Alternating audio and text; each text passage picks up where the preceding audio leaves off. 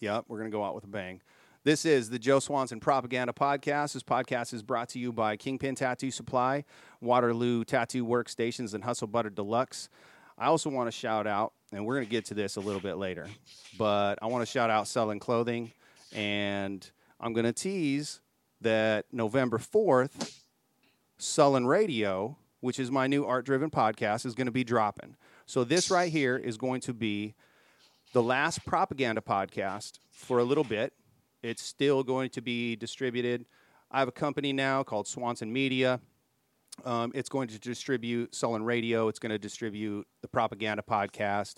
And, you know, I'm hoping to do some great things this next year, is talk to a lot of cool people and keep bringing the kind of shit that I've been trying to bring to you guys positivity, innovation, inspiration through the propaganda podcast. And I want to bring that to you guys through Sullen Radio.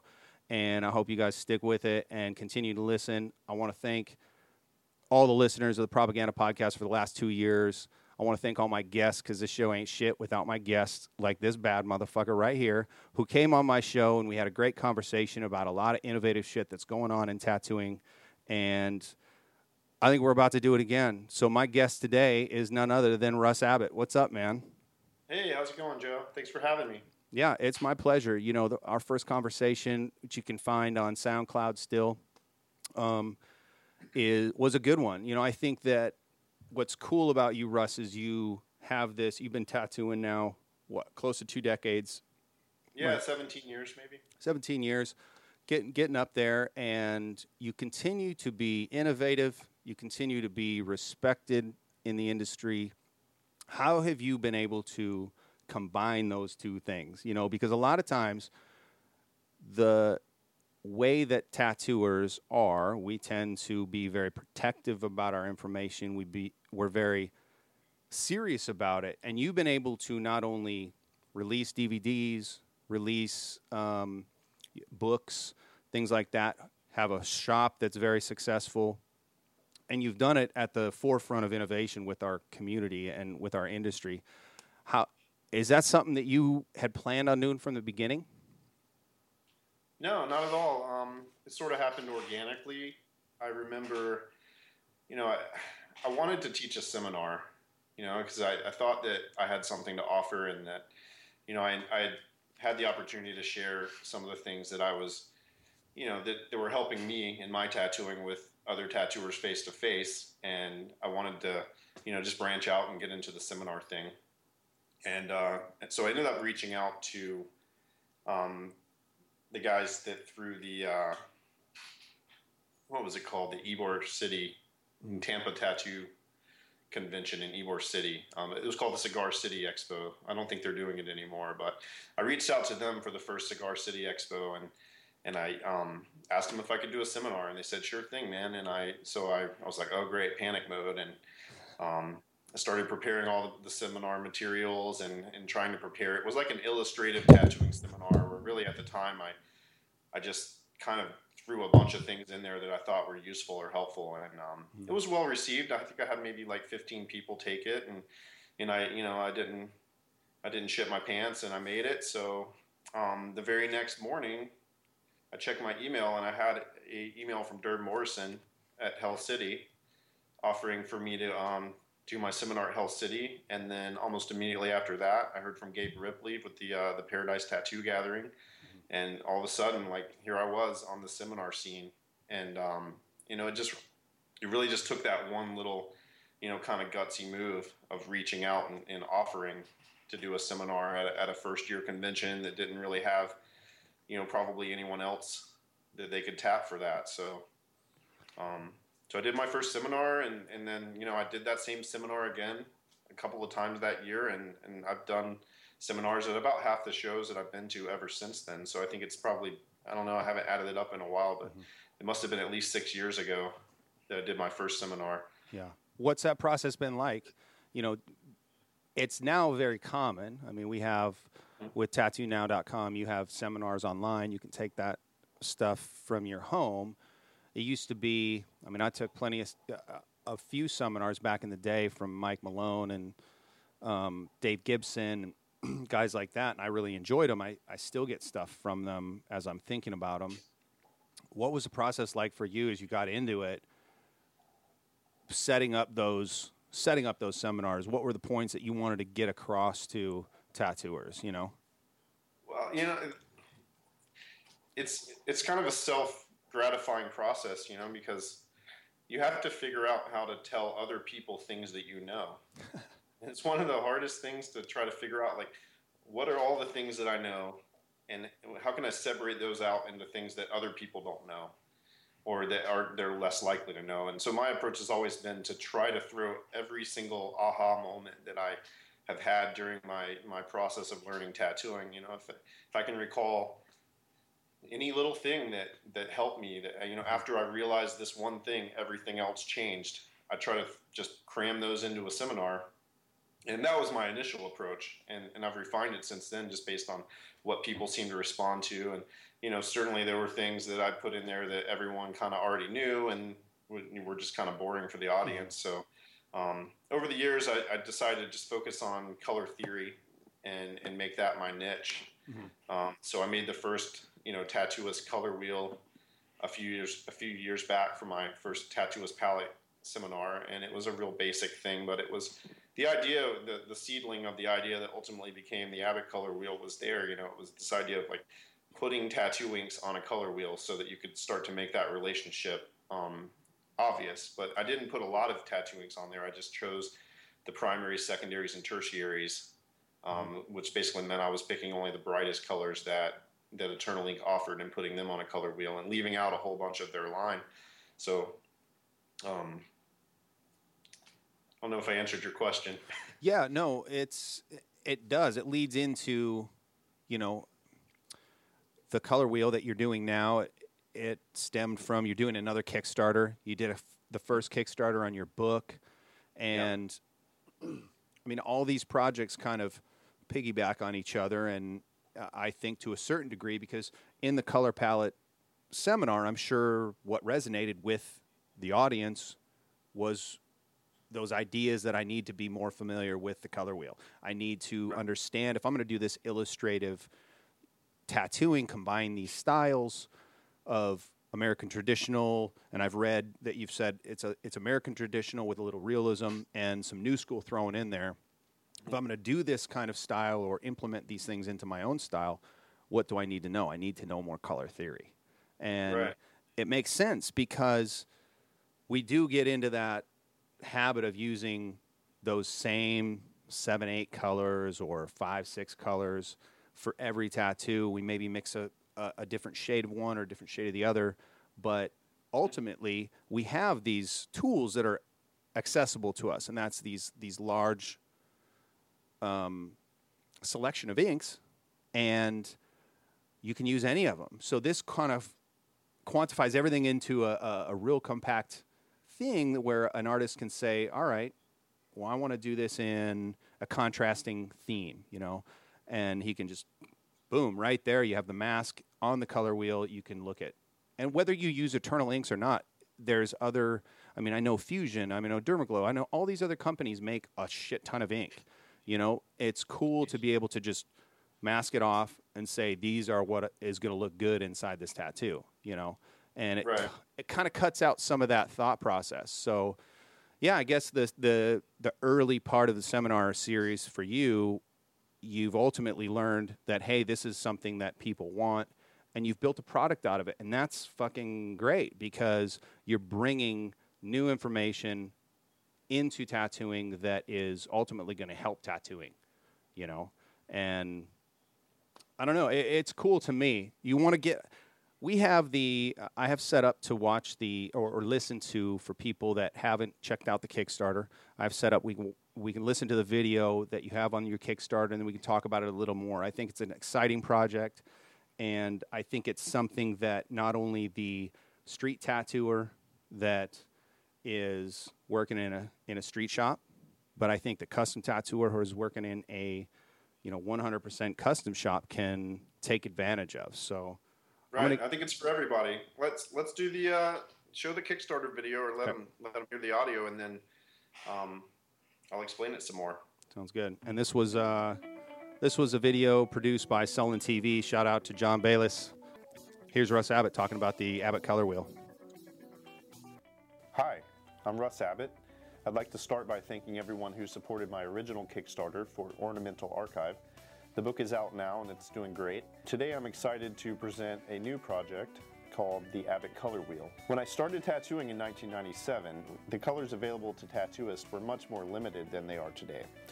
We had all of the basic colors, but if you wanted something like the color khaki, you had to mix that yourself. Well, thanks to great companies like Eternal Ink, we now have a wide gamut of colors to choose from. As I've worked with the colors and prepared seminar materials over the years, I've started classifying and sorting the available tattoo inks into categories. I found that by considering the precise hue, value, and saturation of the colors that I'm choosing, I can make more informed decisions and produce a finer tattoo. So last year, I decided to embark on a massive undertaking. I wanted to design the world's first complete color wheel for tattoo artists. Since I work exclusively with Eternal Ink, I chose to focus on their entire line of pigments. After countless iterations and design changes, we finally achieved a design that met my approval. The Abbott Color Wheel was born. Earlier this year, I unveiled the new design at the Detroit Motor City Tattoo Expo. The response was overwhelmingly positive. Artists were really excited to have a visual guide to go along with their tattoo inks. So many artists were interested in purchasing prints of the color wheel that I ended up selling out in just a few days. But I knew I could do better. Since the Abbott Color Wheel features the entire line of Eternal Ink, I wanted to find a way to isolate specific color schemes and turn the color wheel into a color scheme visualization tool. In his amazing book, Color and Light, illustrator and painter James Gurney introduced the idea of the gamut mask. I found that the gamut mask concept works really well with my color wheel design. So here's how it works. By placing the mask on top of the wheel, the artist can quickly visualize a standardized color scheme and immediately determine the best color choices for the piece. Rotating the wheel underneath the mask will change the colors, but will still keep the visual relationship of the color scheme intact. Since the package includes a variety of masks, one of them is certain to get you really close to a working color scheme that you can use as a starting point in your tattoo project. The gamut masks that I've included with the wheel cover all of the standard color schemes that I teach in my seminar. In addition, the inside flaps of the package feature highlights from my seminar that will help you get the most of the Abbott color wheel.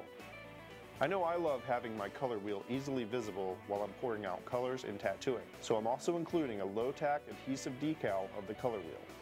Just remove the backing and apply the print to any smooth surface. It's removable, so it won't damage your studio walls. As I learned with my first project, Ornamental Archive, creating, producing, and fulfilling a creative project like this takes a massive amount of dedication and follow through. I'm back on Kickstarter today because I believe that I've made something that is truly useful for tattoo artists like myself. I've had a ton of great feedback from fellow tattoo artists, and I'm confident that this product will improve the process for color tattooing. If you start with a good value study and then use the Abbott Color Wheel to help with color choices, you will be amazed at the results in your work. Well, I hope that you will take the time to read through the rest of the info below and study the available rewards. Choose a reward level that works best for you and share this project with your fellow artists. Thank you.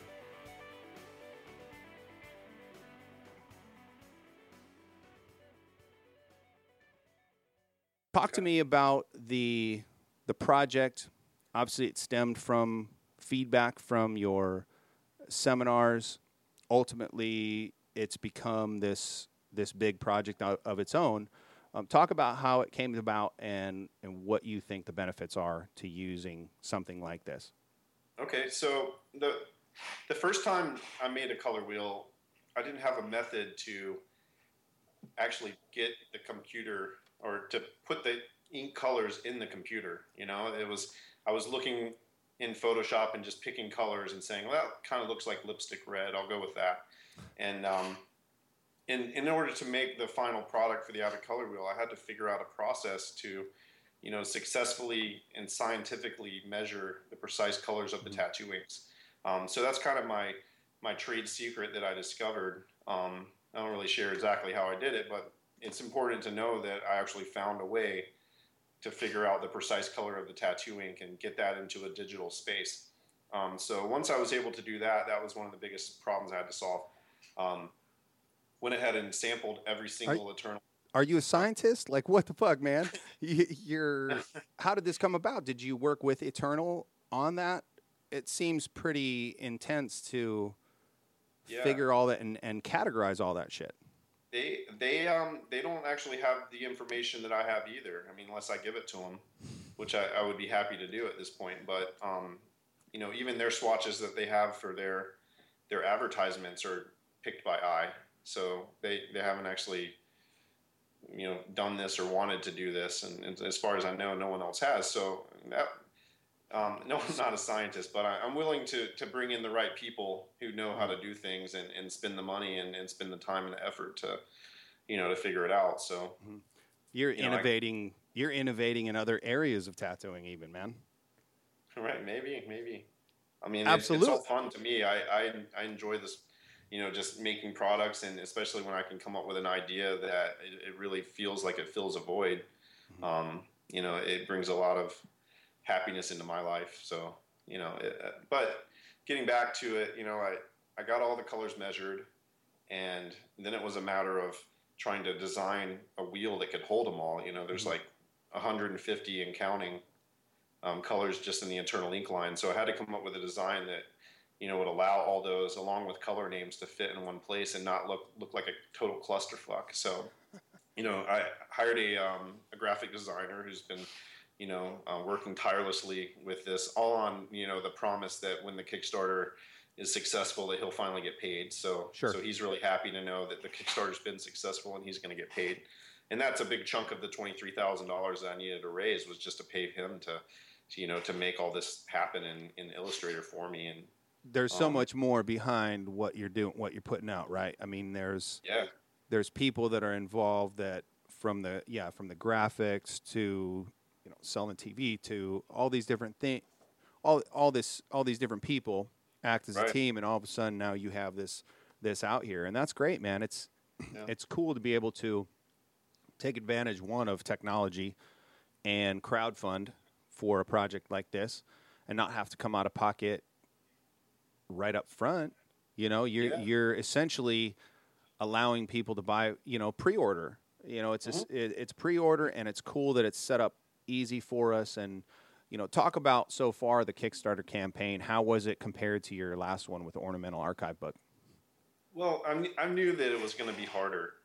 My last one was a, a book, a reference book for tattooers, but it would appeal to a lot of other people, tattoo collectors and um, you know craftspeople, graphic designers, and, and and I've actually sold, I guess, in total around two thousand copies of that book, and it looks like it's nearly sold out right now. So I'm going to have to figure out what to do. But um, it was it was easier, you know. Right out of the gate, I, my goal was ten thousand, which was quite a bit lower than I really needed. But I, I didn't I didn't want to risk not getting the money because if Mhm. with Kickstarter, if you don't reach your goal, you don't get anything. So with Ornamental Archive, I set the goal pretty low, but I reached it in two days, and then it ended up soaring all the way to forty nine thousand. So um, I knew that you know two things were against me on this one. The Abbott Color Wheel is just for tattooers, and it's a little pricier at hundred dollars for the actual kit. Um, and you know, it's also specific to a to one brand of ink, which I hope that users of other brands won't let that stop them from buying it. But and you know, it's it's still an obvious you know thing that's going to limit the the size of the market. So Well, I think so, but I think the the knowledgeable tattooers, the tattooers that are going to want to have every tool at their disposal to really increase the quality of their work and increase the quality of what they're doing and maybe even to a certain degree set themselves up in a to have a distinct style of their own. Not too many day not too many times these days do you find an artist who can as you're scrolling through Instagram see their work and immediately know it's them. You know, but Right. I think with something like this, you could you could really narrow down your color palette to something that's unique and something that is going to be looked at every day and I think it, I think it's beneficial whether you use Eternal Ink or not. You know, you can you can get something out of a product like this, And that's with, what I'm told by people who you know use other brands and have had a chance to use. When you know, I released a poster of the the, the color wheel earlier this year, mm-hmm. and so there there are people who have already started to adapt to it and and use it in their process. And mm-hmm. a lot of people like uh, David Bruehl gave me a, gr- a great testimonial, and um, he barely uses any eternal ink at all. And he said that it's still really helpful for him, and he likes to even show it to clients to give them an idea of what he's thinking. Yeah. Um, if you look behind me, you can. I mean, I don't know if anyone's going to be able to look on an audio uh, podcast, but my my color wheel is actually adhered to the glass next to my station, so I don't even go look through my ink cabinet anymore without looking at that first. You know, if I think in my mind, okay, I'm looking for something in the in the magenta range, and then my next question is, well, how dark or light am I thinking for this particular use? And then so the the color wheel is organized by value, so I'll kind of look for the color that's the exact value that I'm going for. And then if I see two colors that are right next to each other on the wheel and they're really similar hues, but one's a little brighter and the other one's a little more desaturated, then that's another consideration. So you've got hue, value, and saturation, all three characteristics of color that are visible in the sense of the entire spectrum of available colors that you have right there. Um, and you know, beyond that, there's so many little ways that I can incorporate it into my process, and that's not even the gamut mask tool that is the new product. um, the gamut mask tool was backing up a little bit, gamut masks were originally introduced by James Gurney, who wrote um, probably the most useful book on art that I've ever read called Color and Light. Um, and I mentioned it in the Kickstarter video as well. Um, but he put out a book called Color and Light that talks about the gamut mask, and he actually recommends that painters make their own color wheels and then cut out their own gamut mask and put them on top. Um, but since no one else can make an Eternal Ink color wheel, um, you can't just paint tattoo inks onto a piece of paper and expect them to look right. So, so I decided that in order to get a gamut mask tool that I could use, that I was going to have to make it myself. And um, you know what? Here's the uh, I don't know if anyone can see it, but here's the prototype, and you've seen it in the video. Mm-hmm. But essentially, you cover the color wheel with another piece that has a hole cut in it, and the hole reveals the colors that are that color scheme. So if you rotate the wheel underneath the gamut mask, the colors change, but the relationship of the colors stays the same. So there's five different options and ways that you can manipulate this color wheel and see different gamut masks. And then after that, you could actually start making your own gamut masks and, and holding them over the wheel. Um, let, let's say, Joe, that you decide that, you know what, I'm always using the same exact colors in my tattoo. And what if you could make a gamut mask that revealed just those colors? Um, but then, in order to keep your Joe Swanson color palette in line, mm-hmm. but change the colors, you could rotate that gamut mask into a different spot. And so, a different set of colors would show through the hole, but they would be the same relationship to each other.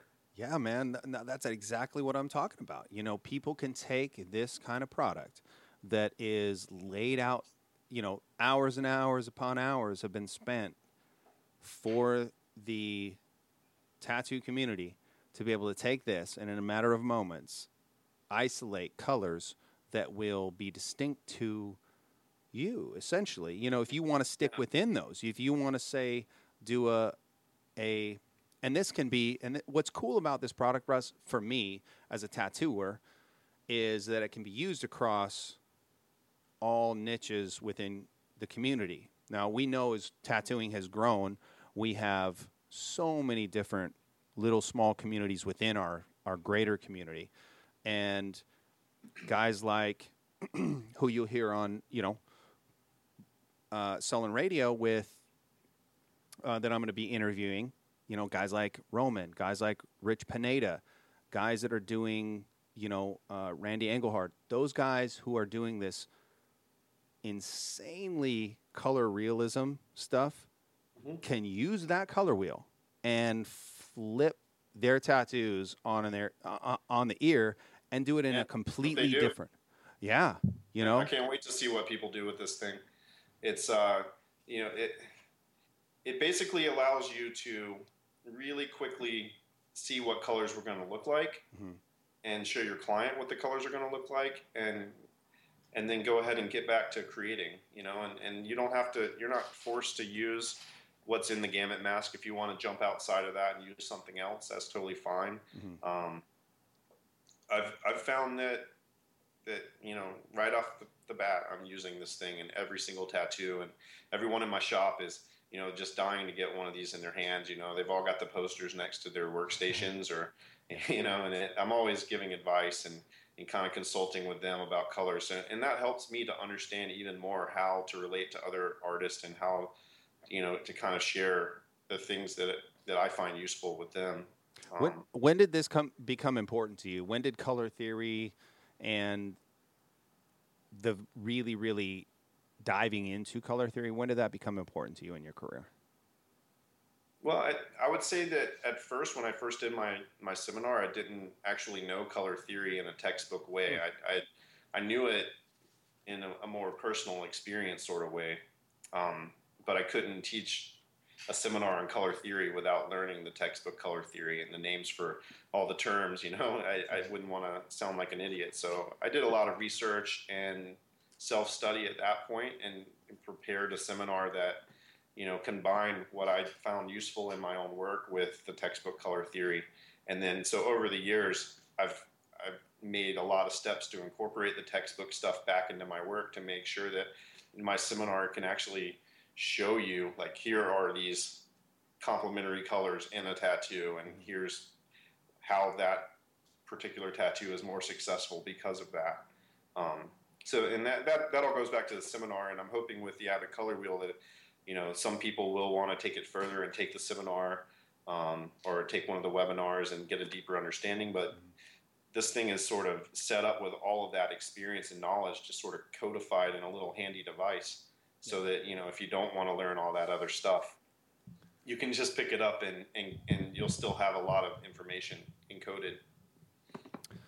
Do you think that um, how, how did you how do you deal with the criticism, you know, of a lot of people? I've been criticized. In 2009, I put out my first DVD on an, on art instruction, painting watercolor flash. You know, t- the traditional. Man, I had Shanghai Kate look at my uh, DVD, and she said that's the same way Mike Malone painted. You know, it's the same stuff he had in his seminar that he taught at conventions how do you get through and how do you as as a as an artist deal with the criticism when somebody says because I had some big names talk some major shit to me, you know, as a no name guy putting out a DVD on how to paint. you obviously had to have some credibility behind what you're doing. How do you deal with the criticism that comes your way? And have you seen that criticism? Oh no, I've definitely seen it. Um, I I like to actually listen to it and think about it, and try to understand where it's coming from, and and try to try to kind of check myself and and make sure that I know at least in my heart that what I'm doing is for the right reasons and that I feel it's gonna gonna be good for tattooing. Um, Is that the ultimate If- filter?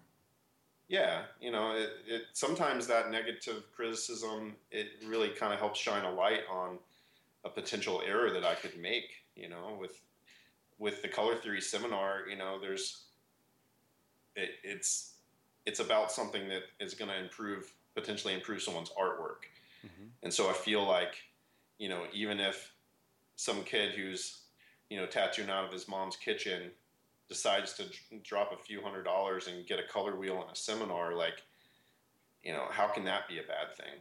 You know, how how is that negative to tattooing? Because I'm not the one selling him the, the starter kit.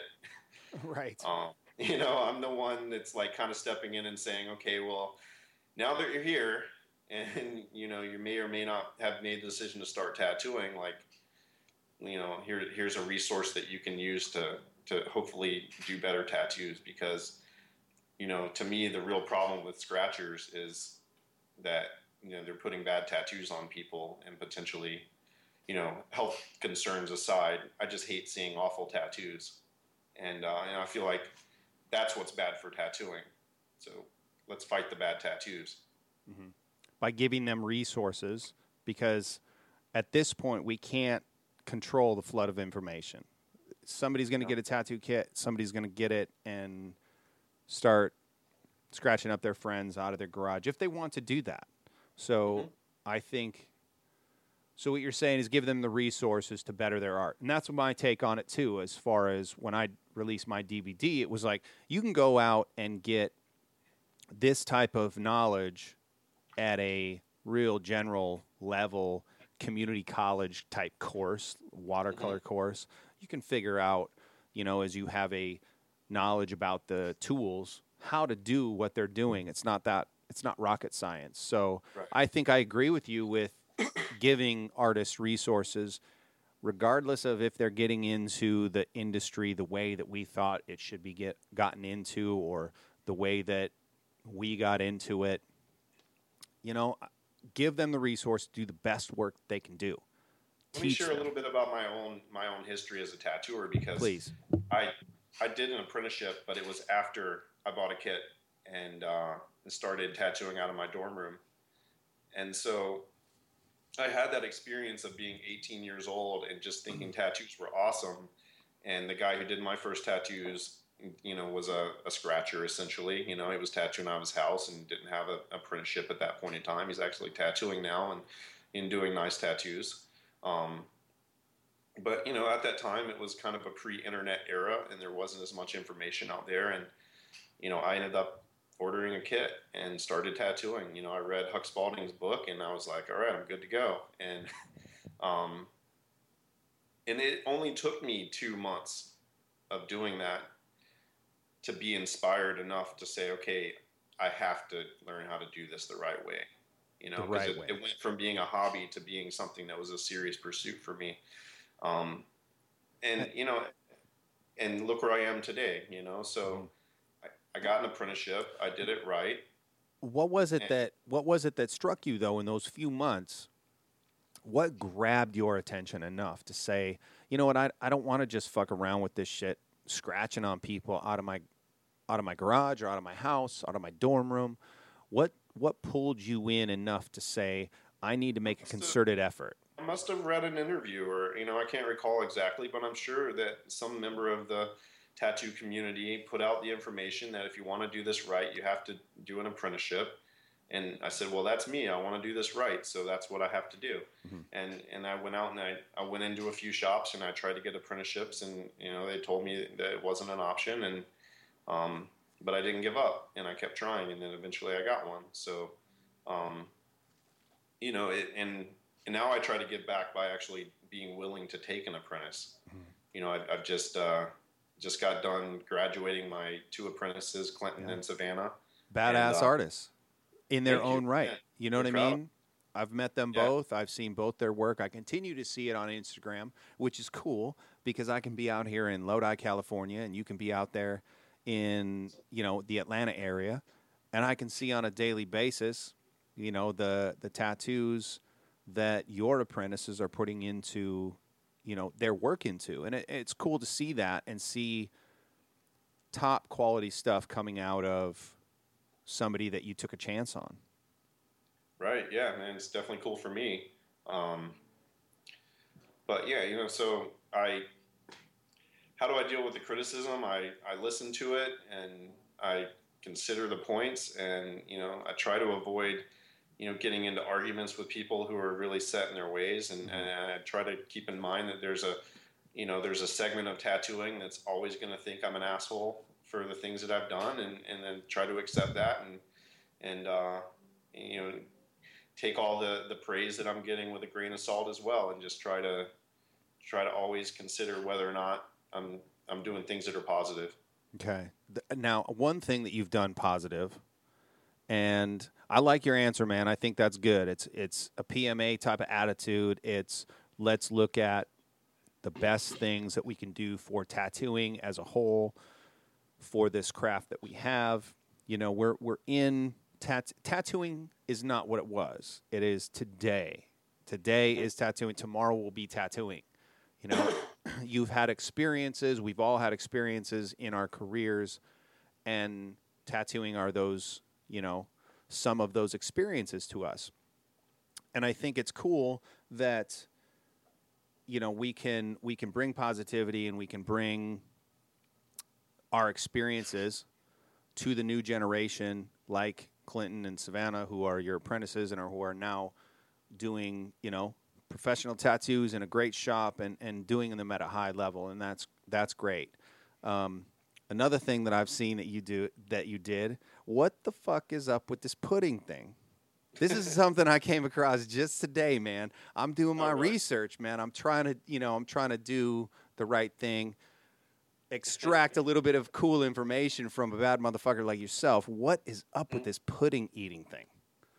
Um, honestly, there's there is no pudding eating thing. Um, it I've was it was a short lived moment at the Hell City um, Expo, and it actually started at the Asheville convention earlier this year. But um, man, I just I hadn't had pudding in a long time, and uh, I had a pudding, and I was like, man, pudding is really good. So Can, can we um, preface we at what? the Asheville show, and I asked Clinton. I was like, "Man, can you go? Can you go grab me a pudding?" And I was like, "You know, while you're at it, if you're gonna go get me pudding, you might as well find out who else wants pudding." And uh, and we we just had a lot of fun asking people if they wanted pudding and giving them pudding. So we started recording it, and um, and it just it just blew up into this just totally ridiculous uh, project for the weekend that we repeated again in Hell City because you know it was, it was uh, something that we refined a little bit and uh, and uh, and then and then uh, Kevin from Tattoo Snob ended up you know hanging out and, and helping distribute the pit, the pudding and he grabbed all the videos and he edited the videos so if, if you were researching for pudding then you would have probably seen his videos that he mm-hmm. made and it was pretty much a who's who of tattooers that were at Hell City eating pudding and Enjoying no one really knew, you know, why am I eating pudding? you know, they were just like, all right, sure. Well, this is what I this is what I like about this. This is what I'm getting from this pudding experience. When I'm at the shop, daily basis, you know, tattooing, street shop shit. If you go to the corner liquor store and you're going to get yourself whatever you're going to get yourself, a little snack, a little candy, a little libation, you know, whatever you're going to go and, and get, you got to ask, "Hey, who Mhm. needs something at, you know, you guys need something from the corner store?" right? Right. that is great that you've you know implemented that into a convention scenario where Right. hey all my family's here Yeah. that may be half the booths but Yeah. clinton you better go out and find out who needs some shit and who needs pudding specifically so Yeah, because you know what, pudding is kind of a kid's food, and um, it just seemed like it was fodder for instant fun. You know, Mhm. to offer an adult a pudding, and then to, just to see how awkward it was for them to either accept it or deny it or, or enjoy it without a spoon. You know, because if you just have to like squeeze the pudding into your face, all on that- video too right. And yeah, of course we're taking video, but we told them we were taking photos. So. Uh, that's so great. sometimes they would just awkwardly pause with the pudding next to their mouth to give us a good photo, but it was really video. so we see the full background of, of people trying to act up for the pudding photos and everything we see this in live motion that's Yeah. great is it chocolate pudding vanilla swirl what are we going Uh, for Butterscotch, chocolate, vanilla, swirl. Um, Did they have a choice? yeah, no, we had bags full of pudding so they could pick what they wanted. How much did you spend on pudding? Oh man, it's only like forty-five dollars or something. It's so cheap. It's not even really food, I don't think. No, it, get your goddamn self a pudding, man. Well, I called I called Snack Pack or the company that that puts out Snack Pack. Mm-hmm. the very next day and um, you know on monday going home from the show i think. And i was like you guys have to check out what's going on in the tattoo community. Tattooed people love pudding. And you know use this video that's on tattoo snob as your you know reference point because you're going to see it's a pudding phenomenon an explosion in pudding eating. And you guys need to get on board with this. And uh, you know of course the rep the customer service rep at the pudding place was like uh, yeah I don't know. Um, I I could maybe forward this on. I was like, "You- need to act fast. You- You're gonna miss the biggest promotional opportunity to hit pudding, you know, since Bill Cosby. Oh my god, dude. Uh, You so probably- got, got nowhere with it, man. I, I think if Snack Pack would have been on board, I could imagine having you know like Snack Pack booths at the shows, and you know having like a, a you know a tattooed pudding team. Um, It's a street But- team, dude. It's a pudding Yeah. street team, dude. It's a But, uh, PST. You know, what I mean, man, that is not my life's goal. I'm not trying to be the pudding guy. Um, you Well- know, it already, you know, it, just the fact that it's a conversation we're having right now kind of scares me. You know Um, what, man? It's the fun shit that happens at conventions. What other kind of fun shit besides uh, titty skulls and and drunk drunk kisses of podcast hosts and shit like that? What what other things do you enjoy about traveling to conventions? Man, uh, I just, I just love seeing different places, you know, and, and I try to add a couple of days in extra if it's a new place I haven't been to. I'm about to go um, visit my buddy Joseph Scramstad from Dead Gods in Portland, Oregon, and um, you know I'm gonna. I've been working on a sleeve on him, and uh, I'm gonna be working the show, of course, and, and teaching the seminar. But I'm gonna stay an extra day, and I'm gonna work on Joe's sleeve, and he's gonna take me over to the uh, the Oregon coast. I'm gonna see that for the first time. So you know, it, it's traveling and tattooing is something that I have to do a little bit more rarely now because I have a wife and three kids and the shop to take care of. So I just try to make good use of the time that I have and, and enjoy life. Do you have a how do you balance that? Do you have kind of a a strategy with the certain shows that you do a year or Yeah, you have to say no to a lot of things and and strategize about the things that I want to do. Um, you know, it, it it's it's tough because you know sometimes you have a great time and you meet a lot of great people at a show and you want to go back every year, but you know maybe the the location of that show just doesn't have Mhm. as much of a draw that, to make it worth it to give up one of my one little travel spots a year. So. Um, right? We know, talked about that. We talked about yeah, we talked about that in Colorado. The location is everything. You know, Right. the you know we sit sitting around talking with Watson Atkinson and and um, that night we you know you discussed that. You said, hey, if I'm going to go out to a spot, I want it to have the amenities that I need. You know, the show gets over at eleven. I can't be going. If no restaurants are open at 11, what am I supposed to do? You know, it's a show that I'm not going to end up going to. So, you know, promoters, man, you got to think about these exterior things that we all, as tattooers and as the people that are fulfilling, you know, those booth responsibilities at your show, you got to think about the external shit too. And I, I think that as promoters start doing that, these shows that have those things going on will continue to thrive, and the other little shows will end up going away, or they'll pop up somewhere else, and they'll have those amenities that we Sure. that we like. I just got back from the uh, the Steel City Expo in Pittsburgh, and I'd never been to Pittsburgh before this, um, and that was a great example where you know the hotel was right next to the convention center, and then there were like five amazing restaurants within like one block, and and we would you know go out and see everybody that was working the show was they were all out you know like partying on the streets, and and you know contrast that to a show where you know you everyone gets done and leaves and you don't even see them anymore like Right. you know they just disappear and you're kind of like left all alone with no one to hang out with Do you like working the shows? Do you like tattooing at shows?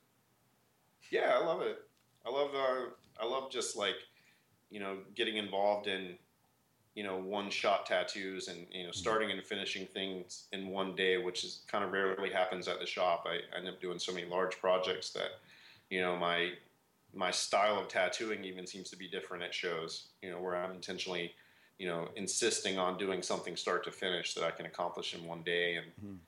yeah I, I enjoy it. It's nice to have people that you know stop in and see what you're working on and kind of follow up throughout the day and check in i like Yeah. it Talk about that first, you know, the early parts of your career. I mean, it's 17 years in. I'm 18 years in. I have my own experience coming up in Monterey and, and working at a street shop. But talk about the differences that you see that were then and what you maybe miss about. What do you miss about that time? Well, you know, I, I hate to say it, but I kind of miss doing walk-ins sometimes. You know, it's. Uh, well, I don't hate to say it. You know, there's times where um, it's. It would be nice to just sort of have a stress-free tattoo experience. You know, the Mhm. the reason that I can't really save time to do walk-ins is is just because I, I have to keep moving forward with my you know Russ Abbott art style, and you know I, I feel like I only have so many opportunities to get new pieces in and new clients in, and I have to take them. But you know, also I have a shop, and there's people who are here depending on that money. But um, Do you, you know, sometimes I, I, like to just sit down and, and do a normal tattoo on a person who doesn't have any preconceived notions about who I am and what the style of the tattoo is going to be or anything, and they're just looking for a good mm-hmm. tattoo. Yeah. Do you find that your clients are receptive at this point? Your your long term clients, the clients that like the Russ Abbott style or, or style that they have become familiar with you um, doing on them, do you find that they're receptive to you opening up a little bit and maybe kind of pulling in a little extra different style from something or a different technique or? Yeah, I think I don't know that anyone comes to the table with me with a, a preconceived idea because I do several different styles that are, you know, and I'm always putting out something that's different than what I've done in the past. So that's kind of it's kind of the risk that you take when you get tattooed by me that you know it, it, might not be what you were expecting.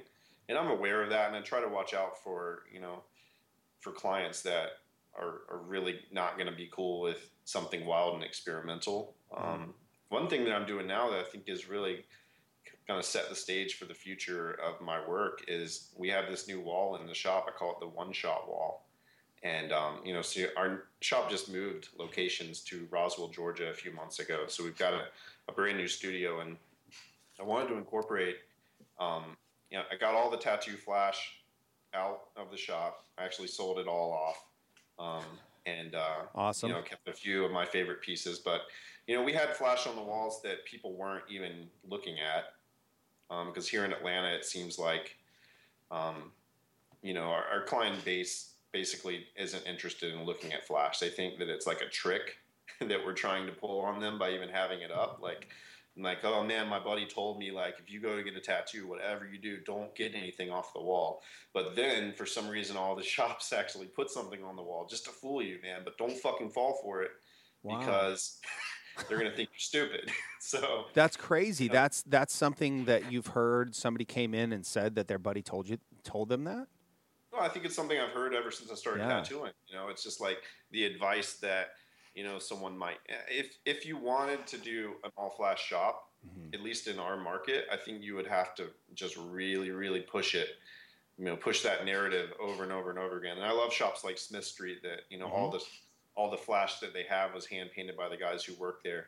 Um, but that you know, in the location of of uh, of New York City right. know allows for a lot of people to travel in and do that. So you know our clientele is much more I guess diverse in their taste, and our artists are diverse in their offerings. So mm-hmm. it would be really hard to like have everyone that's here right now make a flash set and then just gladly let other artists tattoo off of it. They would want to like keep that artwork for themselves. Like if someone came in, they would they would want to be the one to do the piece. So with that in mind, we came up with the one shot wall. And what it is is it's just a, a, big kind of dedicated space in the shop that has a frame around it, has lights pointing at it, and all of our artists and guest artists um, put drawings up of things they want to do, and their names are on the drawing. And every new customer is directed to check it out and at least consider picking something off of it. So, you know, if something gets done, we pull it down and it it goes away. If something sits up there for six months and no one cares about it, then we'll probably replace it with something new. And and um, it's to me it's a great hybrid between the process of like approaching a tattooer and saying I want this and the tattoo flash option hmm. because mm. people are scared of getting something that someone else has but it's kind of a problem if the opposite if the pendulum swings the other way and everyone has to be so different from anything in order to be happy with it that you end up with just ugly images, you know, because there's never really going to be, in my mind, a better Black Panther tattoo. You know, it's like right. it, there are certain kinds of images that are crucial that they kind of remain the same. So, uh, you know, a lot of tattooers are doing that behind the scenes. They're, you know, they're taking these old flash images and they're redrawing them, changing them slightly, and, and giving them back to people and calling it custom, which you know kind of alleviates that that fear that the clients have that they're getting flash. Um, yeah, that's interesting. That. Do you think that Flash putting out a 10 sheet set of 11 by 14 with line drawings, do you think that kind of thing that used to be the way to do it in our era, do you think that today that's irrelevant?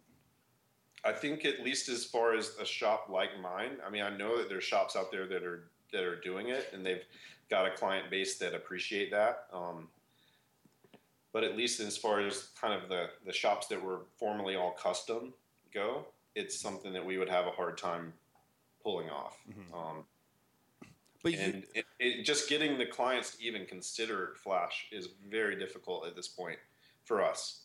So you have to have an educated client. You have to have a client yeah. who maybe has been around a little bit and understands the history or the nostalgic quality mm-hmm. that those images can present, the idea that maybe they represent, and are and they're okay with those images being placed yeah. on them. You know, it's right. or they they get it customized. You know, you get a skull that's customized in a more Western traditional style to include an image or a idea that is custom to them.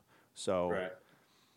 yeah, it's st- funny, and, and we know a lot of a lot of our clientele are just you know they have an issue with the designs on the shop's wall but they're more than willing to just jump online and grab the first thing that google serves up and Why which, do you think course, that every is? tattooer knows that you know they've seen that same image done a million times so it's basically just like flash mm-hmm. um, i think uh, i think it's just you know a little bit of a confusion that less experienced clients have about how maybe how Google works. You know, they may think that like it's different every time, and they don't realize that you know a million people search for the same thing, and they all got mm. the same images served up to them. I don't know. I had a guy but, come you know, in. That's the tattooer's job is to educate and, and explain that to people in a way that they'll appreciate, and instead of just driving them away and making them feel like we were just assholes. Right. I had a client come in the other day. This kind of speaks to that point, and he he I did a big he had a wedding band on his on his uh, you know wedding finger. And it was initials or something like that with lines around it. And he he likes a tr- western traditional style. He has been tattooed before. You know he's got uh, a right sleeve and a chest piece. So he kind of understands the you know the goings on and and what you can have with a custom tattoo and he brought in some reference for I did a big rose on his hand that one of the leaves actually dipped down onto his finger on his ring finger and covered up the the wedding band. And then on his pointer finger it dipped down and did a little tattoo cut and it was like the stem went into his other finger. So now we're mm-hmm. working now we're working up and he has these ideas of what images he wants to use. And he says you know hey do you want um, reference. Do you want me to bring you reference? And at this point, I told him, you know, we don't need reference at this point. You've kind of come to an idea that you, an understanding that you like the American traditional style. All you have to do is tell me now what images you like, and I will create designs around those images that will fit your body and fit my style. Because my style, obviously, you've gotten three tattoos from me in the style that I've been in, really liked. So mm-hmm. that guy just had a you know a paradigm shift in okay, I don't need reference anymore. All I need is ideas, and he doesn't have to come in anymore with a Google image or an anchor tattoo or whatever he got. You know, it, right. he can come in with just hey Joe, I want a panther and some traditional flowers, right. and I'll draw that up in my style in a that is geared towards more of a Western traditional, you know, has a more Western traditional element to it. I may incorporate dot work. I may incorporate realism. Maybe that's the shit I'm going through at that point. But right. he understands and he's shifted. And I think there's a lot of clients that it takes it more to get them to shift to that point where they say, All right, Russ, I like your style that you're doing. I just want a fucking Rottweiler and some flowers. And now right. you're going to take that idea and you're going to create something that is Russ Abbott style, and, and it's yeah, cool. That's how I like to work. I mean, there's there's a few things that I want um, in most cases that will help me get inspired and come up with a design. I I like to see the actual space that I'm tattooing. So mm-hmm. if it's an email conversation, I want them to send me a photo of the the actual body part that I'm going to be tattooing. Um, and then you know if you can give me three words you know like panther rose is two. That's enough. You know, I Yeah. I've seen the space. I know it's Panther and Rose. Um, you know, I'm going to be able to, to to make a great tattoo off that. If if it's a little bit more of a weird kind of concept that they're hoping me to produce, you know, where they're they're like, I don't know what I want. I love your work. Well, now I want to know. Well, my work's a lot. You know, there's a lot of different variations. So, what Russ Abbott do you like? You know, and and I'll say, go to my portfolio, check out the most recent stuff, pick out your top three favorite tattoos that I've done, and then I feel like at that point, and with a you know, I can ask them a few more questions and find out what their hobbies and interests are, or you know, get them to point out tattoos from other people that they like. At that point, usually I can I can come up with an idea. Um, and if I can't, then That's an over. that's- but that point is to is to just to let them know that it's probably not going to work out at the moment. And Right. If you hit all those kind of points about space, idea, style, Mhm. if it doesn't come to you, it may be something that is, you know, or you do a quick preliminary sketch and they see it and they're hesitant about it. Well, hey, maybe that you know somebody else is going to be a better tattooer. And Matt Hodell talked about it on this podcast quite a few times about you know getting to the point, or at least the last time that we were on, getting to the point where you turn some of that down because you're trying to solidify a style that is unique to yourself. Was there a point in your career that you made that leap and stopped, or if there was advice that you could give to a new tattooer, including your apprentices, you know, the, the advice that you gave to them on how to, they have a specific style that they kind of probably resonate, it resonates mostly with them. How do you go from a street shop guy to doing more of the custom work? well, you know, in in Clinton and Savannah's case, um, one of my biggest fears for them is that they're actually sort of propelling into custom tattooer too fast. And, that, and Mhm. because they have demand already for the, the style of tattooing that they would, you know, feel most comfortable doing, that they're going to get booked up and not have time to take things that are outside of their their comfort zone. Because I think the first five years of a tattoo career, you know, at least for me, they they were filled with walk-in tattoos and taking everything that came my way and trying to do it in whatever style seemed appropriate for the for the client and and you know not you know still kind of trying to figure out who I was as an artist, but and but I really just I got excited about all these different styles. I tried do, doing uh, traditional Japanese. I tried doing new school. I tried doing biomechanical. Um, I did some tribal tattoos. You know, just whatever.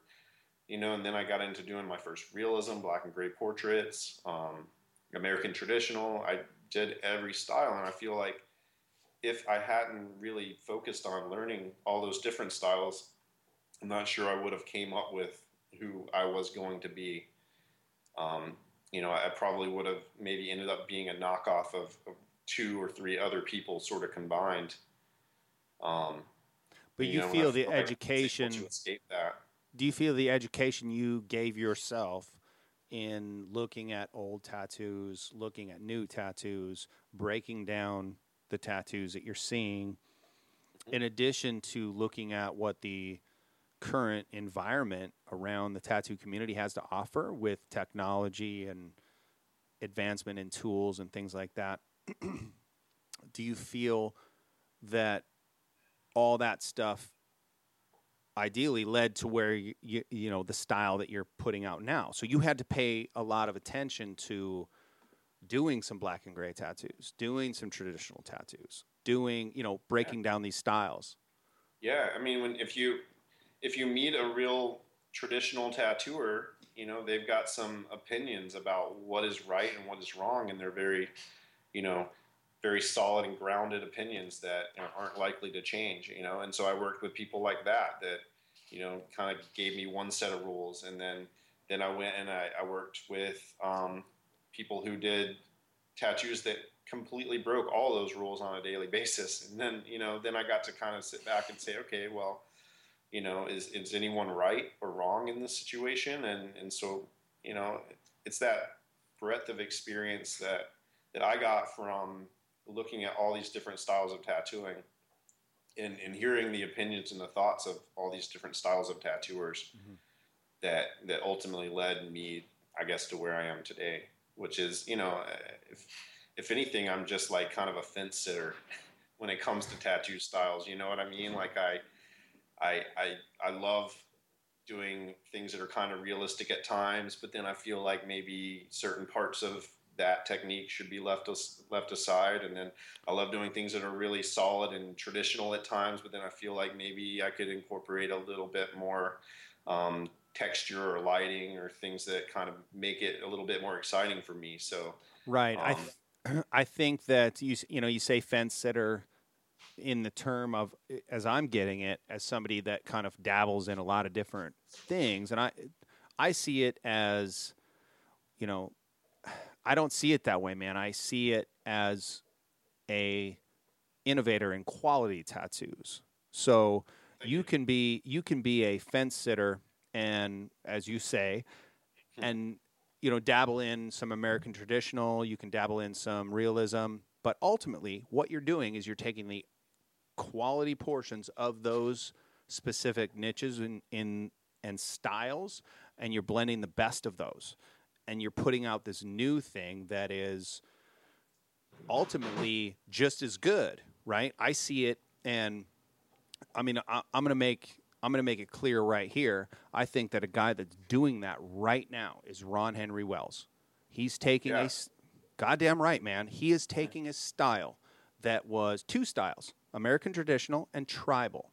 He's impacted heavily by the big black images that tribal provides us, that Leo put in our brains, that that Ed Hardy published in Tattoo Time magazine, and these th- on the cover of of that one magazine, you know, that and he's juxtaposing the big snake with the big tribal, and Leo pushed it really really hard with those with those Polynesian and, and Borneo styled pieces.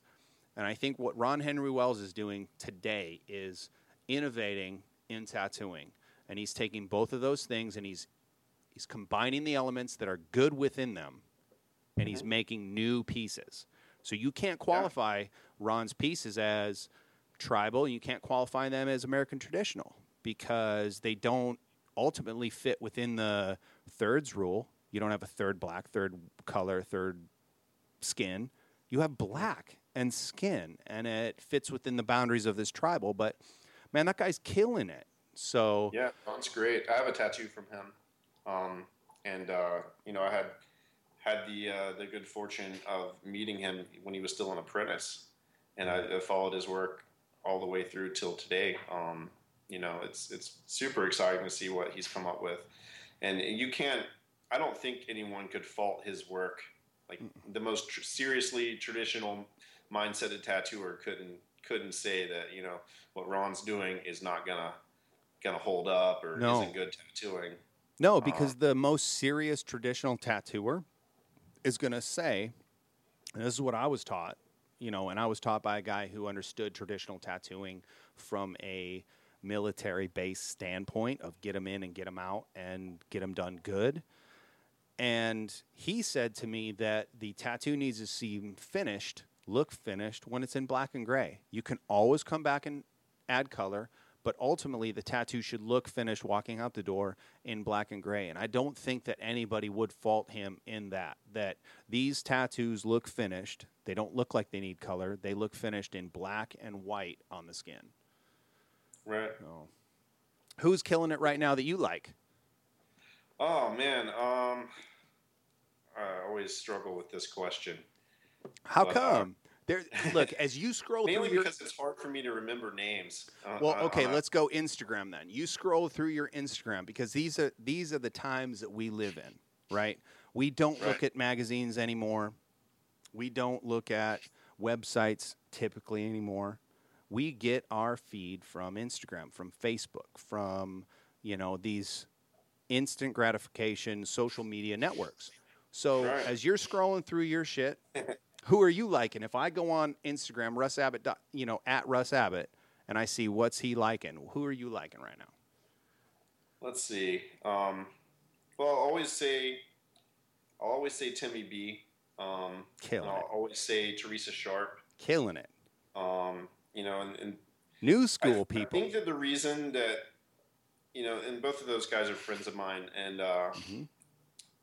and I've had the opportunity to mentor both of them. You know, there there were times in the past, and it doesn't happen so much anymore, but there were definitely times where um, both of those people would would ask me for advice, and you know, try to, and I would try to try to help them get to the next level, and and now I feel like.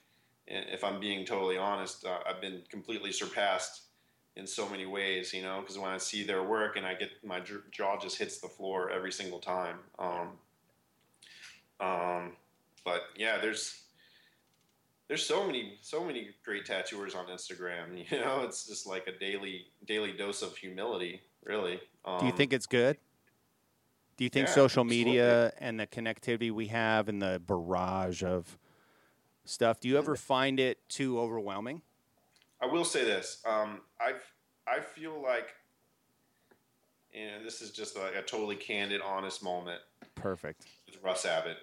I feel like personally, you know, trying to get the likes and the comments on photos has changed my tattoo style and, and made me want to seek out little, you know, moments that work great in a square rather than, you know, maybe some of the more elaborate things that I was doing as far as full sleeves.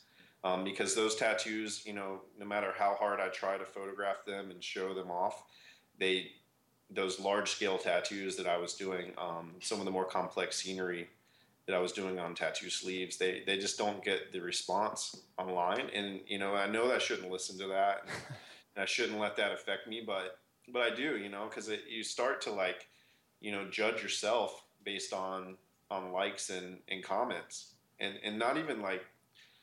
You know, it's just wherever you are. You know, like how how many followers do I have? So like how many comments should I be getting? You know, if the tattoo was good, and how many comments would I be getting if the tattoo was just mediocre, or you know, um, you know, didn't have anything especially exciting going on, and, and it's just like, and I know other tattooers are going through this as well, and and, and I just worry that, you know, we may be falling into a trap of, you know, sort of homogenizing and and and cycling through styles really really quickly is another thing that I worry about, you know, because it used to take you know, someone would have to, some change leader somewhere in tattooing, like say a Filip Leu, would would do this amazing tattoo, and then six months later, a photo would end up in a magazine, and then Mhm. a few people would see it, and they might emulate something about it, and then their work would end up in a magazine six months later. So it was this long process of um, of an idea being generated and then filtered down. Yeah. Now it's like this. Now it's like tiny. Yeah, it's condensed, and, and, and it happens maybe as quick as a week. Uh, Mhm. you know, where someone some someone can do something and inspire a very tiny change in just the way that you you know approach the leaf on a rose. You know, and th- that new little leaf on a rose idea can just get like chewed up and spit out and repeated, and no one remembers who did it first, and and then it's gone. Mhm. Um, and so it's just this feeling like, like where can it possibly go from now? Because it's, it's things are happening too fast. We were talking about innovation and you know as far as innovation goes where do you think the future in tattooing is? Because you got guys like and i've had a couple conversations with this dude and he is one of these guys that is blowing minds right? Rich pineda. He told me that the shit that he's putting out at some point in the in the recent past it became automatic. His tattoos were feeling automatic to him right? And what he was what he was trying to use to innovate and to push to push his tattooing uh, what he was using to innovate and push his tattooing was oil painting and it's curious to me to be on that level of tattooing. You know, at the at the highest level, like where you're at, and where you know guys like Rich is, and they're they're putting out these amazing pieces. How does that become automatic, and how do you push through at any level you're at, whether you're beginning it as an apprentice and you're drawing, or you're tattooing as a street shop guy, or you're tattooing at the level of guys like yourself and Rich Pineda who are at the highest, you know, at the top shelf type of shit. How do you push through that tattooing becoming, you know, having this feeling of too familiar with? Mm-hmm. I've worked on the skin. I've used this color. I've I've you know laid out this kind of piece before. You know, for Rich, it seems in my conversations with him that it becomes I need to get into onto canvas and I need to really work through some things artistically on canvas. How do you do that? You've been very a, a big advocate of the Wacom Cintiq tablet. You've been a you've said in an interview with I believe That's it was exactly fresh. What I was going to say. I mean, that uh, a couple of years ago, I got a Wacom uh, Cintiq. It's actually Wacom. I looked into Wacom? it, No but shit. it's really say that, but it's Wacom. Just to set the record straight. Thank you. Now let's go back to saying Wacom now because it, no, it- Wacom. Wacom is good, man. It's All like right, Waka sure. Flocka. Wacom Wacom, yeah. So it's a Wacom Cintiq, um, and what that is is it's a giant computer monitor that you can draw on with a stylus. So um, the old Wacom devices like the Intuos that a lot of people are familiar with, where you know it was a tablet that you put on the desk and then you have to look somewhere else while you're drawing. And I found that you know trying to do line drawings and things like that with that disconnect were, is just impossible for me. Um, and maybe yeah, I would just have to put in a ton of time to get used to it. But the minute I tried the Cintiq for the first time, um, it changed everything for me because you know now I can use digital techniques to arrive at my drawings, um, and I can take all the time that I was putting into a paper drawing and erasing and you know layers of tracing paper, and I can just I can do all that stuff quickly and easily. And I use this program that not a lot of people are using, and I would highly recommend you try it. It's called Manga Studio 5. So Manga Studio was made for, you know, it came out of Japan. It was made for making Japanese comics. And it has some drawing tools in it that are just so useful for illustrating tattoos.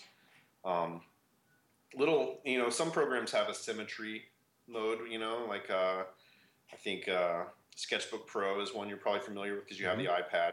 Yep. Has a symmetry mode, so you know what I'm talking about. You, you lay down a line of symmetry, and everything you draw on one side reflects on the other side. So now, drawing skulls that are straight on or daggers. Um, This is the age. Much easier. It happens right in front of your eyes, and you can Right. instead of drawing one half and then having to flip it to see that you made an error in in spacing, and that made your drawing look wonky. You know, you see it right there in front of you. This is the Um, age old challenge. Little idea and just multiply it by a hundred for how many useful things are in Manga Studio. Um, and, and I hope to do a, a seminar or some YouTube videos or something sometime soon to just show everybody all the stuff I've found in this program. But you know, you can. There's plenty of videos online already that you know are made for comics that will show you the features of of Manga Studio. Um, Is but that- that's what I use, and it's just like Photoshop in a number of ways. All the all the the shortcuts and key commands are the same.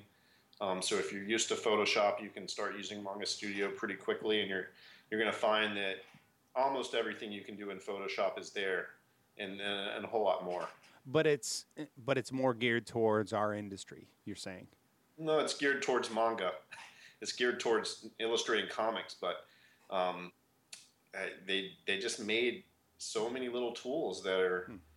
Um, it's mostly in the ruler section of of Manga Studio. Like um, they have a ruler that lets you create concentric circles. So you just you put a little dot in the middle, and then every circle you draw is you know centered on that dot. So if you're making say like um, like a ship steering wheel and you want to have like a center hub and then another piece that's a circle and, or a wagon wheel Mhm. you know you make all those circles and instead of having to pull out a circle template and just and lining it up perfectly you just draw them like in a few seconds and then when you're ready to make all the spokes of the wagon there's a tool for that you know and a lot of people are using tools like this and i'm using them to make um, mandalas so you, you know you just choose how many reflection points of your pie slice you want and you you know use the tool and then you draw in one pie slice and everything you draw flips and repeats and fills up the rest of it Um, and so that one tool alone is enough to buy the program. And I think it's maybe like a $50 program anyway. So it's not like a, a tough one to afford. So you can Um, get into, for listeners that don't maybe know, tattooers or illustrators that don't aren't familiar with the, um, how do you pronounce it? Manga Studio. No, the uh. Wacom. Wacom. Okay, Wacom. that aren't familiar with the Wacom Cintiq tablet or that digital drawing deal, you can have that. That's about if you get the portable one for, and I, I think about this shit, man, in my own terms, right? I'm a walk-in style tattooer. I go to a shop. I do somewhat custom stuff, but I also do soccer moms who need infinity signs and you know family written in that shit. So, um, you can get a portable, like a 13 inch, um, that does the same stuff as your 24 inch, which I believe is what you use and have at your Yeah. home and at your office.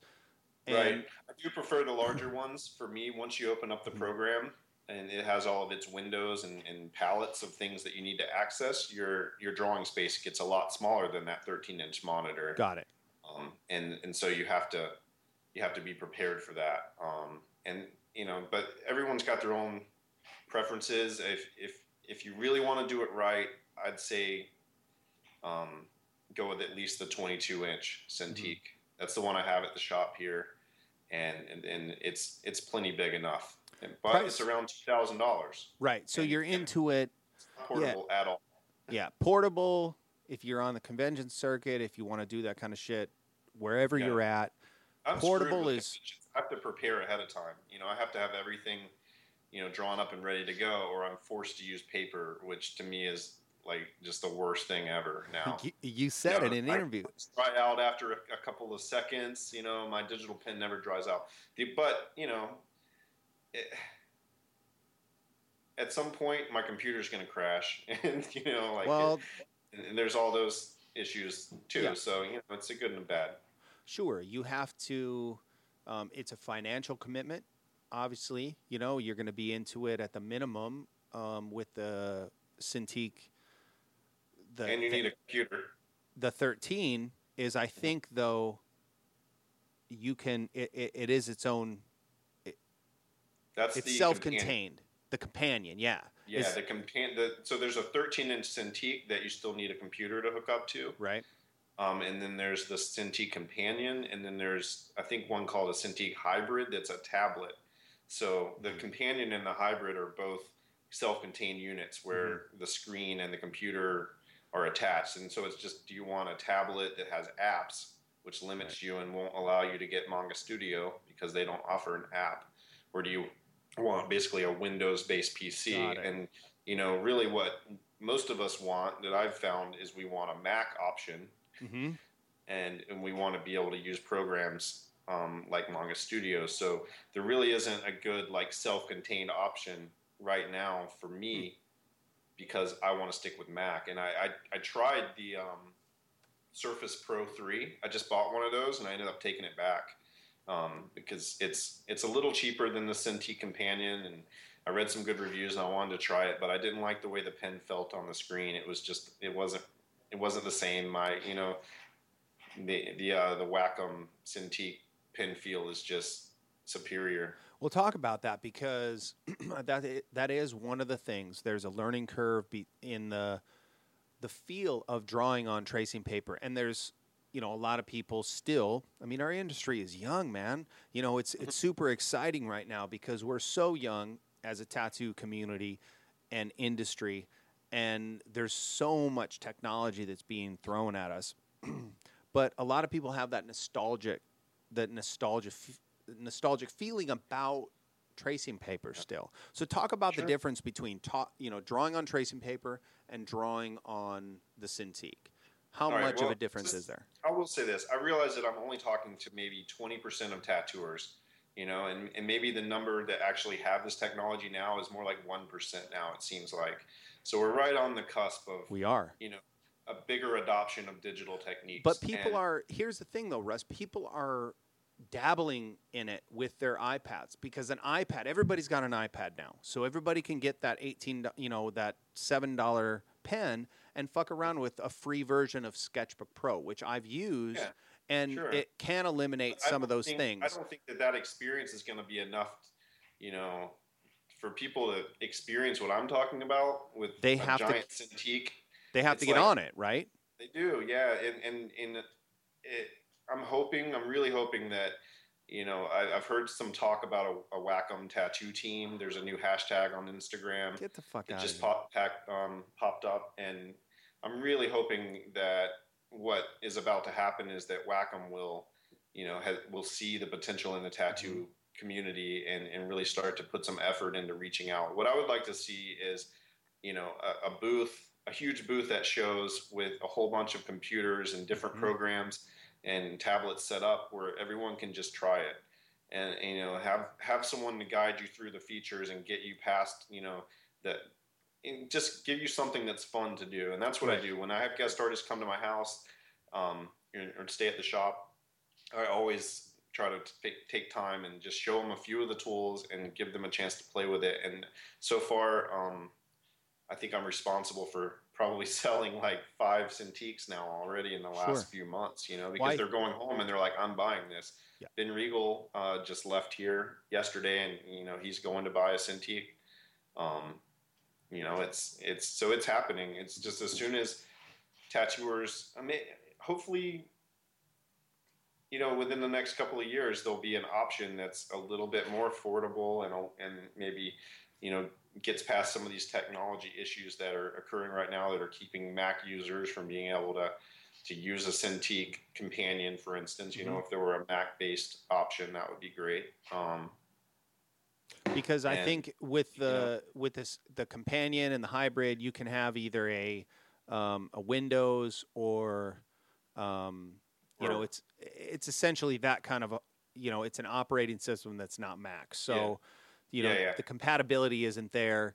Um, it's, just not. frustrating. it's have to learn just- I Yeah. think it's just outside of uh, you know your daily tattooer, your guy like myself who's tattooing, you know, every day at a street shop, but do, does some custom stuff. That's the market that's huge, right?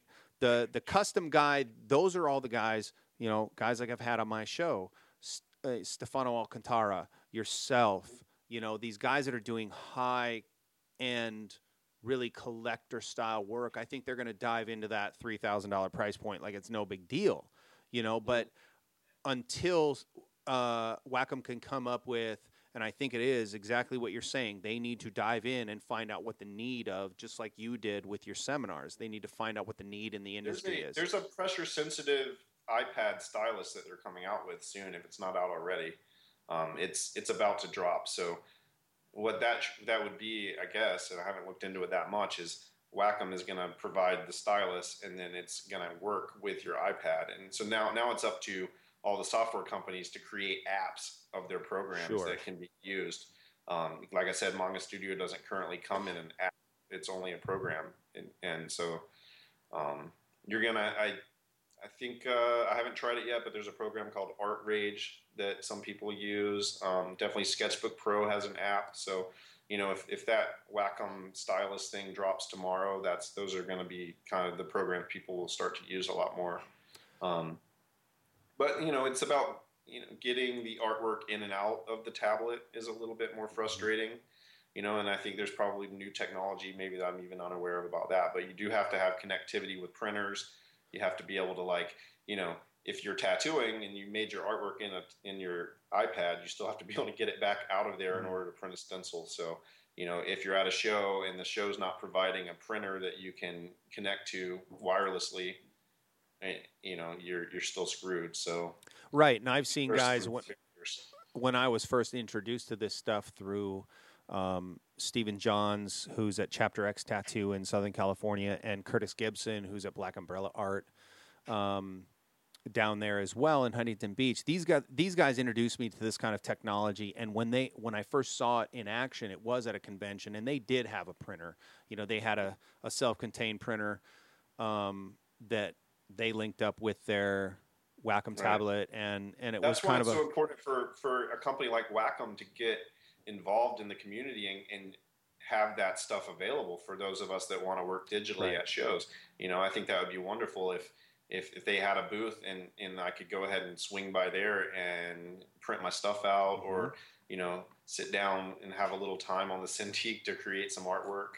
Um, and I think it would it would benefit them very quickly, you know, and Yeah. make it worthwhile. Absolutely. Whack 'em. So hopefully they'll hopefully they listen to your podcast. Dude, whack 'em. Seriously, holler at your boy, OG Joe Swanson at gmail.com, at Russ Abbott on Instagram, at OG Joe Swanson on Instagram. Seriously, like it's, I think, important as our industry changes and moves for industries like Wacom and the digital industries that are already tied into graphic arts, but they're not tied into this industry that's growing rapidly.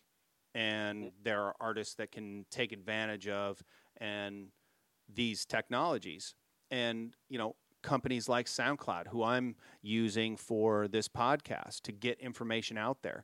You know, we can partner and you know, uh, you know, it, it'd be interesting to me to talk about that as well, Russ, with you because you know I've been dabbling with partnerships, sponsorships, as it, as it's called now in our industry. How has that experience been with you as far as working with you know FK Irons and Eternal Ink, and you know, please name off the other sponsors that you represent and talk about Okay. that experience because that is something new that artists like myself and uh, we we haven't dealt with and and you know how has that experience been for you and what do you see in the future as that as as it grows Okay. Well, I mean, first and foremost, you know, I guess if you just want me to rattle off all the companies I'm involved yeah with. go for um, it man let's rep your sponsors Um, so there's Eternal Ink. Mhm. I use all only their tattoo pigments. There's FK Irons. I use their machines, um, as well as their RPG um, cartridge adapter tubes. Um, and so, you know, I don't, if you don't know what those are, they're uh, allow you to use a cartridge for, say, like the Cheyenne Hawk on any machine. So they make a disposable version and a sterilizable version of, of the RPG grip. So I, I'm using those for my mags now. Um, I use I use True Grips, um, and and every single tube that I tattoo with gets covered in a, a nice squishy, you know, memory foam True Mhm. Grip. off the rails it goes all right continue i'm sorry man Okay, um, Kingpin Tattoo Supply. We get you know you're, you're sponsored by them as well. You know they're they're a great supply company.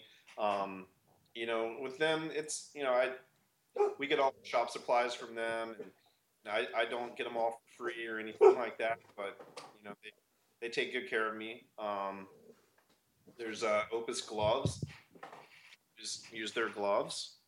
Steadfast brand. Um, you know, I, they're a, a clothing company that I've made designs for, and uh, god damn it i'm so fucking sorry these motherfuckers are crazy right now hold on Yeah. Sorry.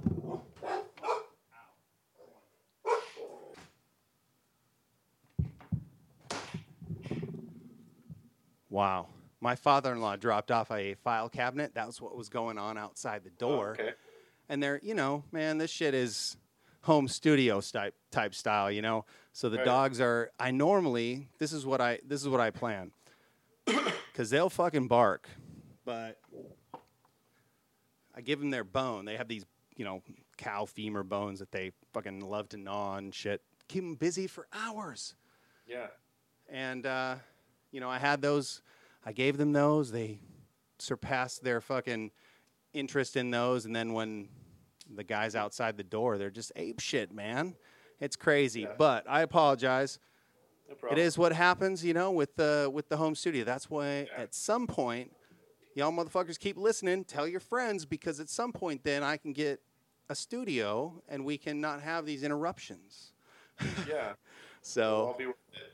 Well, here's what I like about, um, you know, talking about your experience with, you know, we were talking about Kingpin, we were talking about Eternal Ink, we're talking about uh, Opus Gloves.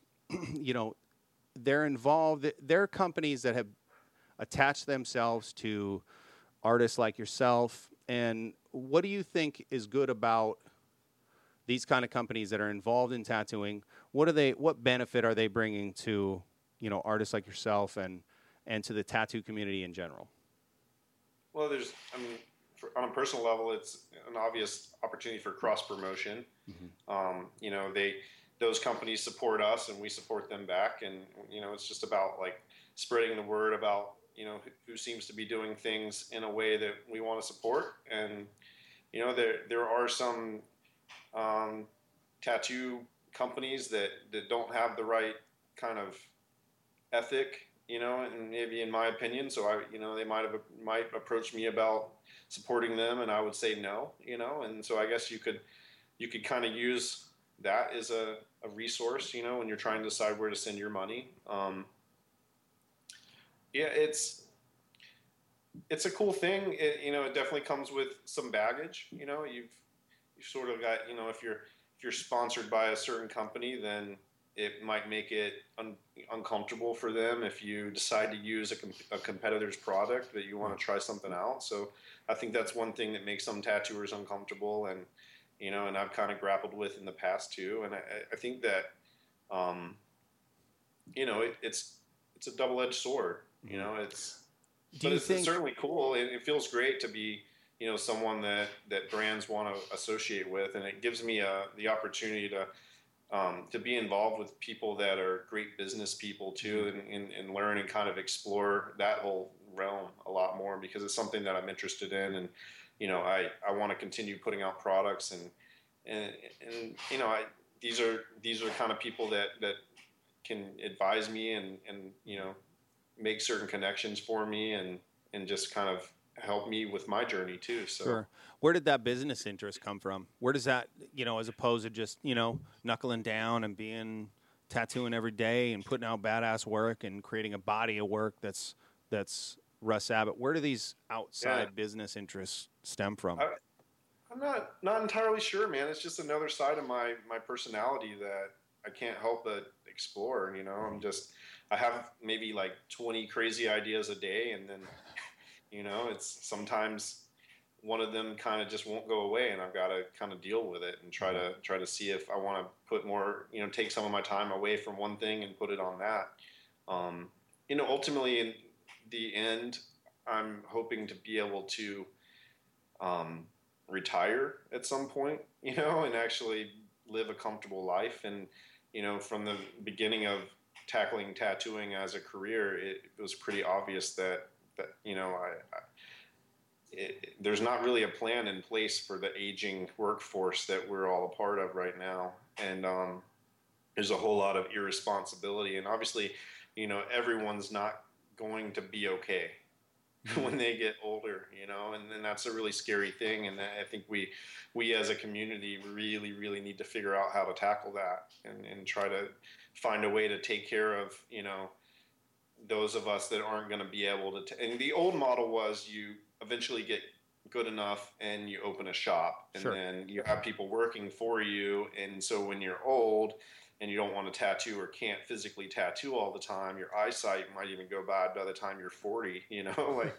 it's who knows. I, I'm 35 now, and you know, I, I, have no idea if I'll be tattooing 10 years from now or, or not, you know, and, and, so I have to figure out like how how is my family going to survive with my choice to be a tattooer? So mm-hmm. for me, you know, I didn't necessarily trust the tattoo shop to do that for me. You know, we've got a great studio here, and and things are looking great, but I, I really don't don't know if everything's going to be the same. I mean, it's like every it's just dividing so many times that I kind of felt like I have to have a plan, you know, and find a way to to do something that's going help me build a nest egg and start putting away for retirement and, and just you know diversify. Yeah well that, that, that sparks two things in my mind. One is i had a conversation with lyle tuttle somebody the other night that uh, this is a guy that's been in the business you know has probably seen the most of the business as, as anybody in america that's still alive. 83 mm-hmm. years old.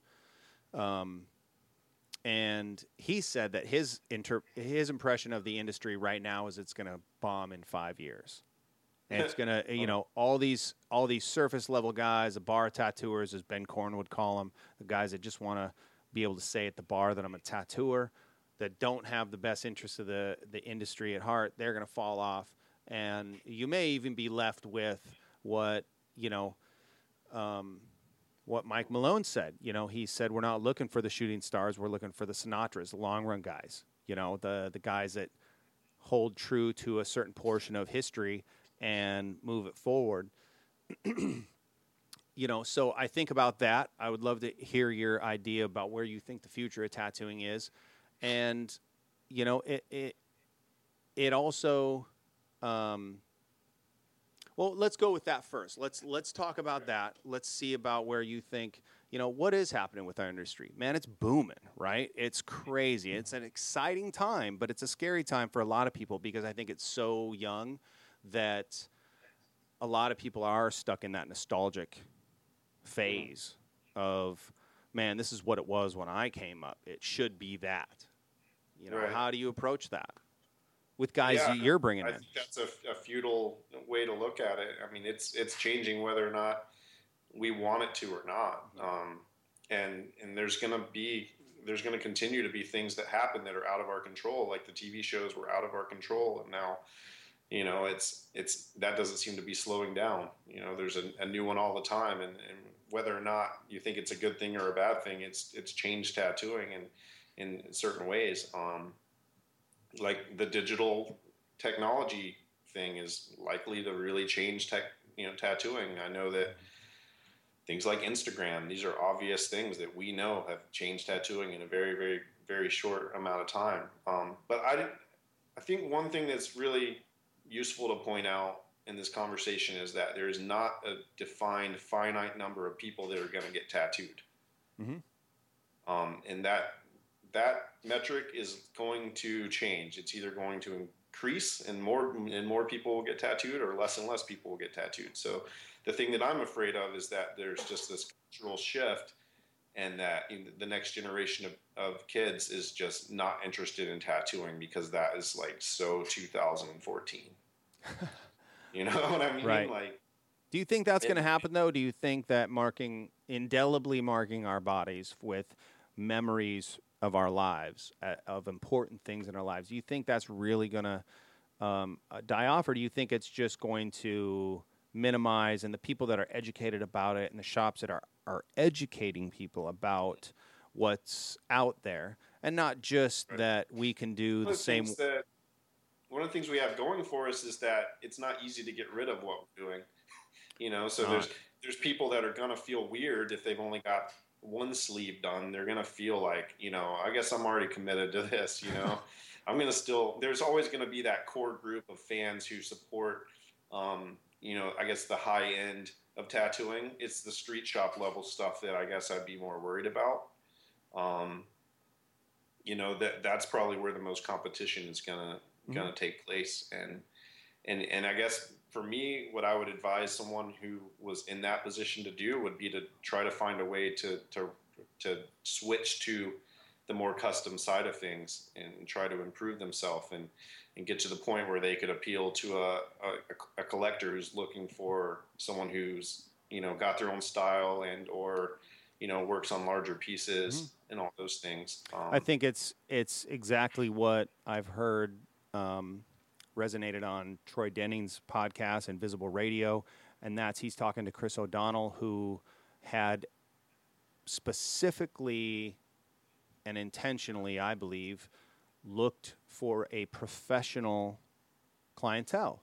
You know, people that had money, that had a higher, maybe a higher visual sense of art, and knew what he was doing was is at that level that you're going to collect from him. You know, this back piece or this sleeve or quarter sleeve or one shot piece, but it was he actually went out and solicited those those people and intentionally tried to create his his business around that a more professional clientele who knew what they wanted you know mm-hmm. Yeah, yeah. Well, it, I would also suggest that that people diversify their skills. You know, just mm-hmm. don't don't count on tattooing to take care of you your whole life and miss the opportunity to educate yourself about other things that are going on and are exciting you know? And that's that's all i'm really doing is i'm mm. i'm just i'm looking for opportunities that are within my scope and my expertise and and you know deciding to pursue some of them and and just having fun with it too you know? Because if if it's not enjoyable for me then then that just ruins the quality of my life and and those around me so. Right. Are you, know, you doing just, that just trying to keep moving forward and having fun. Yeah, are you doing that with other art forms as well as you know oil painting or watercolor or you know do you find that the creativity that you need to drive maybe that that the tattooing which is mm. which is also bringing in money you use the creativity of these other projects to push that or is it being pushed in other art ventures as well uh, i mean there the the outside ventures, the seminars. Um, I'm preparing for a, a, a, big seminar, the Worldwide Tattoo Conference in, in Venice in a month from now, and that that has got me totally stressed out because I'm going to be on a stage with you know, with Shige and Nico Hurtado and Car- Carlos Torres and Alex De Pase. Um, I feel like I'm leaving someone out. Um, but either way, it's a who's who's list of right. you know some of the the greatest tattooers on the planet today, in my opinion. And I'm not really supposed to be there. You know, like somehow I've I've I've finagled my way into uh, being on that stage. So like I'm I'm really stressed about it. I want to make sure I'm bringing something to the table that's gonna you know you know leave people thinking well there was a reason that Russ was here too. You know. Sure. Um, the Abbott color wheel is that particular thing that you're going to be bringing over there and the theory behind it. I mean, yeah. I, and honestly, man, if you know, I believe that you you have by all rights to be, you know, by all rights you're standing there, and it is. Um, you're on the same level with those guys, you know, because you're, you're, innovating and you're bringing these things just like they can bring technique in color realism and their theory behind that color realism. You're bringing a theory in tattooing as well. You know, you're bringing that information out that's right incredibly helpful to a lot of people. So by all rights, man, you're standing there. There's you're standing there, uh, you know, head raised high for sure. Right. Well, I mean, it's still like the. I'm, I'm i appreciate you saying that. Um, I just have to figure out how to. One of the things I feel like I'm good at is connecting with with people on a certain level, and you know, taking information that may be complex when it's presented by someone else, and finding a way to distill it down to you know where um, the journeyman can can kind of grab hold of it and get some use out of it, you know. And so I guess that's kind of the role that I'm going to continue to try to fill is just you know just simplifying basic information but making it really useful. Mm-hmm. Do you think that you know talking about a journeyman and tattooing as a craft? Do you think that tattooing will ever come together as a community enough to start a journeyman program, an apprentice program similar to you know other crafts, electricians, carpentry, yeah. those things? Do you think that would ever happen? I mean, back yeah, I as far as I think it's really you know it, it, it's I've seen little sparks of it happen yeah. over you know the course of my career. I think the problem is that there always seems to be there's a lot of factions in tattooing, and you know like it what you're talking about takes a very charismatic, powerful kind of figurehead to mm-hmm. be the leader, you know, and this is a very kind of like leaderless endeavor that we're a part of, you know, like sure. it, so for you know if it's a if it's a company that tries to do it then then that company has competitors if it's a tattooer that tries to do it then that tattooer uh, is only appeals to a specific style mm-hmm. and and people that think that style is dumb don't want to be a part of it. So right. that that's what's really fighting against um, a sort of larger grand organization. Um, maybe the only thing that would really make it happen would be an outside force like like government regulation. You know, kind of drawing everyone together. That's um, kind of happening as far yeah. as you know, but it is still it's so separated, count by county. You know, Mm-hmm. You have LA County, close to where I'm at, and they pay what I've heard is 800 per practitioner and 1200 per facility.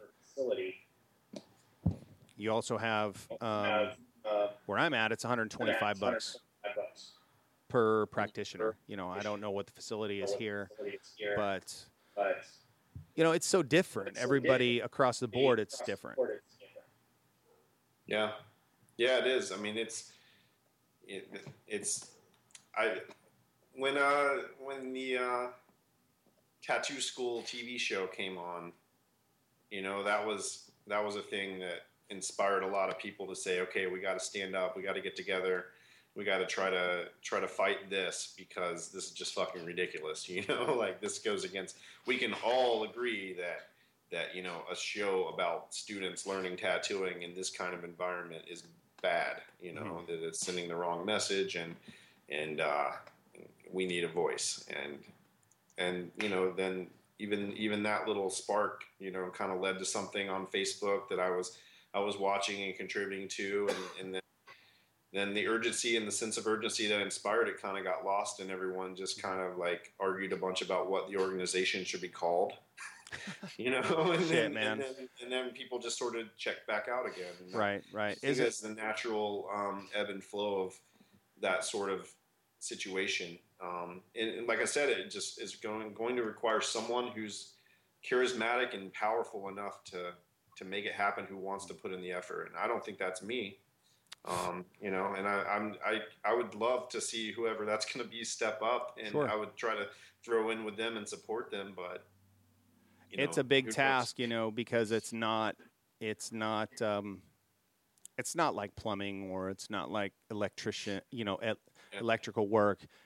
It is a different type of craft, and it and it includes some different elements that you can't necessarily quantify on paper and qualify on paper.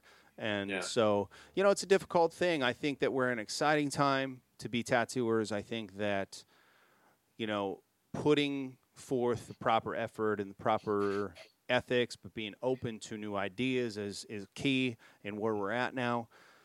You know, getting behind these tattooer promoted things and putting money back into tattooing, creating new revenue sources for tattooers. That's what I hope to do. I have some ideas that I'm going to be as Sullen Radio as this, you know, this is the last podcast that I'm going to produce and distribute uh, for the propaganda podcast for a little bit of time. I want to focus on my my efforts on Sullen Radio and there's some other ideas that I have to create new revenue sources for tattooers and I think with technology as we embrace it and we move forward with it it's exciting to be a part of it and for those people that are really interested in not only the nostalgic aspects of tattooing but pushing it to the future and still maintaining a quality of work and a quality of uh, professionalism with clients and things like that. Hey, all the resources resources are there, and we just need to take advantage of them as community. And hopefully, as people ti- start diving into this new technology, a collective voice will come through, and the things that are you know going to promote good tattooing are going to rise to the top, and the things that are going to you know, create fuckery in our industry are going to fall by the wayside, you know, because that's what we're supporting as a collective audience. right So, for sure. man, mm. you know, Russ, I appreciate you coming on, dude. It, it has been nearly two hours minus the fuckery with my dogs. And you know it's it's exciting to talk to a guy like yourself, who's again, as I said it before, it's on the cutting edge of tattooing. And as we move into a new um, as I move into a new venture and new project with Sullen Radio, I hope to you know have you on there uh, as well, and Absolutely. and introduce you know hopefully maybe a little bit of a collective voice to um, what we all want in tattooing, and that is to is that as I see it to be, have a filter like Ryan Smith from Sullen actually said. You know, he said Sullen is about you know representing a lot of things, but everything falls through that tattoo filter. So as we put things through that tattoo filter and we look at the ethics behind it and the history behind it and what we have to offer and the future ahead of us, you know, let's come together and support each other. And it's exactly what you're doing with the Abbott Color Wheel, and I appreciate that, man. I appreciate you bringing innovative and great products, you know, and putting them out um, and being accessible to other tattooers and using technology to do that. Yeah, and thanks for having me, Joe. Um, you know, I, I, really appreciate everything you've said and the opportunity to, to come on and, and, and talk a little bit and share what I'm up to, man.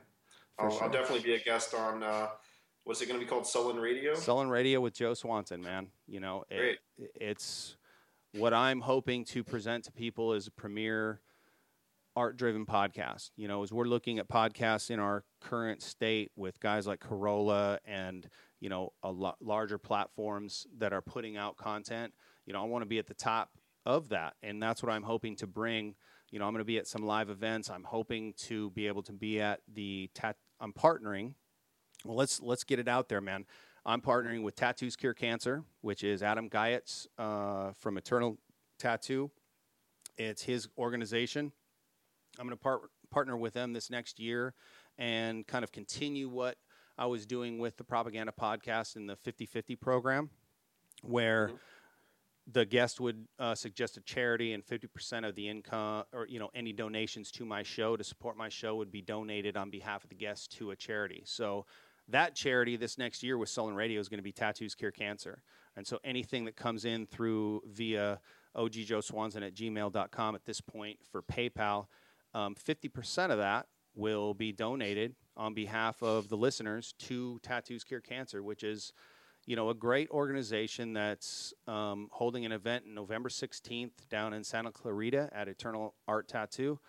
And, you know, they're raising awareness, they're raising money um, to fight this thing that a lot of us have been, you know, cancer that a lot of us have been affected by. So it's exciting for me to announce those kind of partnerships too, these podcast partnerships, as I'm calling them with charities and different companies um, like I'm involved with now, you know, that we can hopefully push the the the things in tattooing that guys like yourself and guys like um, you know myself want to see um, pushed and the positivity being pushed out in tattooing. And you know fuck all the bullshit man. Fuck all the you know the politics that happen that surround our industry that prevent some of this innovative stuff from happening.